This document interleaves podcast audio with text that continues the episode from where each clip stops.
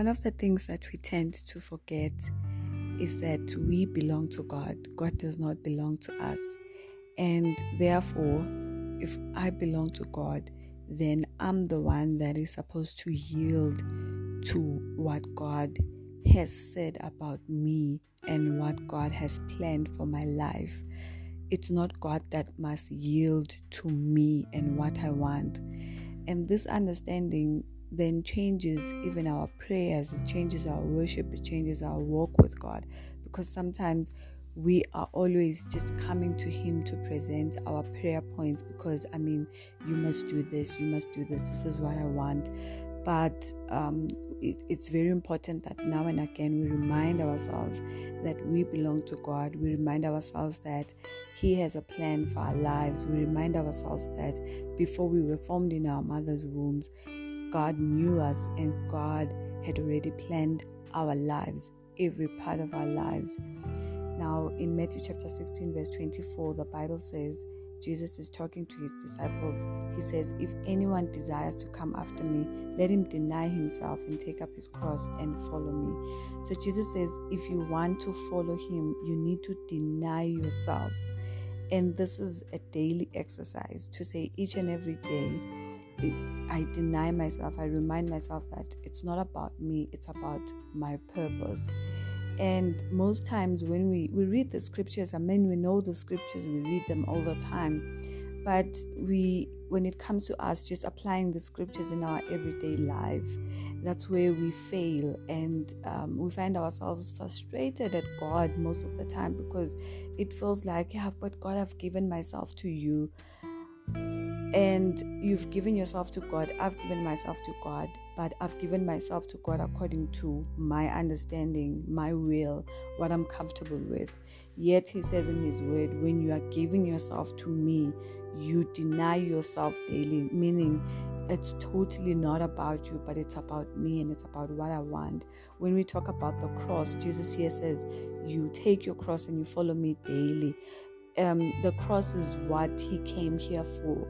So it means he's saying that you you forsake every desire that you might have, every fleshly desire um, that you might have, and you take up that which is aligned to purpose, that which is aligned to what I created you for. So each and every day when I wake up, that's what I need to do. I need to um, divorce what my flesh wants and marry what he wants, what God created me for. And the thing is, sometimes as you are hearing me say this, it sounds like a, a horrible and a miserable life. But honestly speaking, it's the best life because when something is being used for what it was created for, that's when it it um it performs um, at its optimum, at its highest point. So when God says, You deny myself, it helps us to live a fulfilled life. When you read the word, the Bible talks about in the book of John, chapter 4, it talks about the Samaritan woman.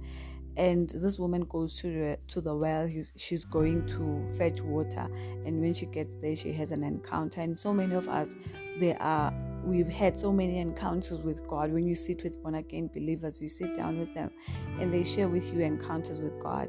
But the decider is then what do you do after that encounter? This woman, the Bible says, she left the water pot there and ran back into the city, meaning she she denied herself.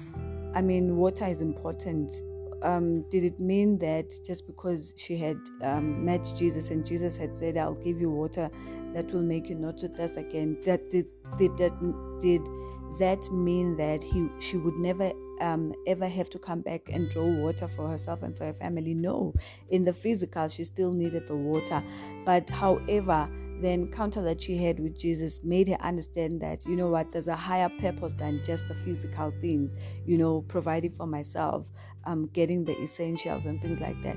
And that is what following Jesus means. It means forsaking what in the natural looks important and taking up what um, God says I should take up. I really believe that as this woman went into the city and came back with the people to meet Jesus at the well, um, probably she had help now carrying her water because I mean, you brought us living water. That's why maybe Jesus is also, he was he was saying it in terms of the spiritual, but I also believe that in the physical, um, this woman never lacked water, never lacked people to bring her water any longer, you know, because she had brought um, she had introduced people to living to the living waters. And I'm saying this because I've, I've witnessed it in my own life that the Bible says when you refresh others, you yourself are refreshed. That there are there are times when I have I have denied myself and and and just put God first and took up my cross and followed him.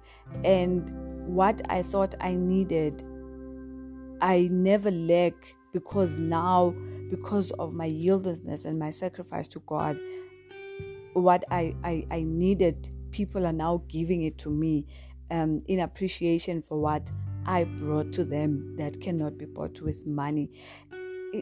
I can't I can't emphasize this enough for us to remember this, especially at this time where it looks like you really have to look after yourself because things are so bad. It's important for us to remember that it doesn't matter how dark, how dark, how bad things are, it still remains that every day we are to take up our cross and follow him. When when God speaks to Abraham, he says, um, leave your country, leave everything, and, and go out to the place that I will show you.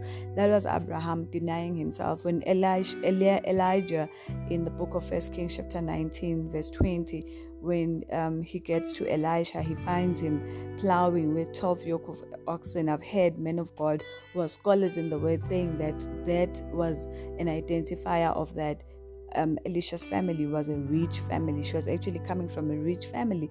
And when Elijah comes and throws his mantle on him, the Bible says he went and he bent everything, just as a sign of him saying, You know what, I'm totally living this life. And he was committing to, to himself to um, a life with a person that he did not know, um, a life that had no guarantees a life that was not as luxurious as the life that he was used to. When you look at the Bible, again, you look at the disciples. Um, Peter even asked Jesus in the book of Matthew, chapter 19, 27, We have left all and followed you. What are we going to get? I mean, um, the disciples didn't say to Jesus, you know what, we'll serve you, but um, we're to go back home. No, they gave their all. They denied themselves and followed. I'm also reminded of uh, Moses, the Bible says that he chose to suffer persecution with the children of God than to enjoy pleasures for a little while. So it's important for us as children of God to remember that, you know what, this life that we are called to is a life of denying ourselves. And it, it, it with the natural eye, or as you are hearing it, it sounds like, oh my goodness, so I must just forget about everything that I want and just follow God. But um, in practicality in in us working out this life you then discover that there's nothing better than that. So i encourage you to remember that each and every day we are to deny ourselves and take up our cross and follow him. And that's where our fulfillment is. That's where um, our protection is, that's where our provision is, that's where everything that we are praying for is in us denying ourselves and taking up our cross and following Him daily. God bless you. I love you.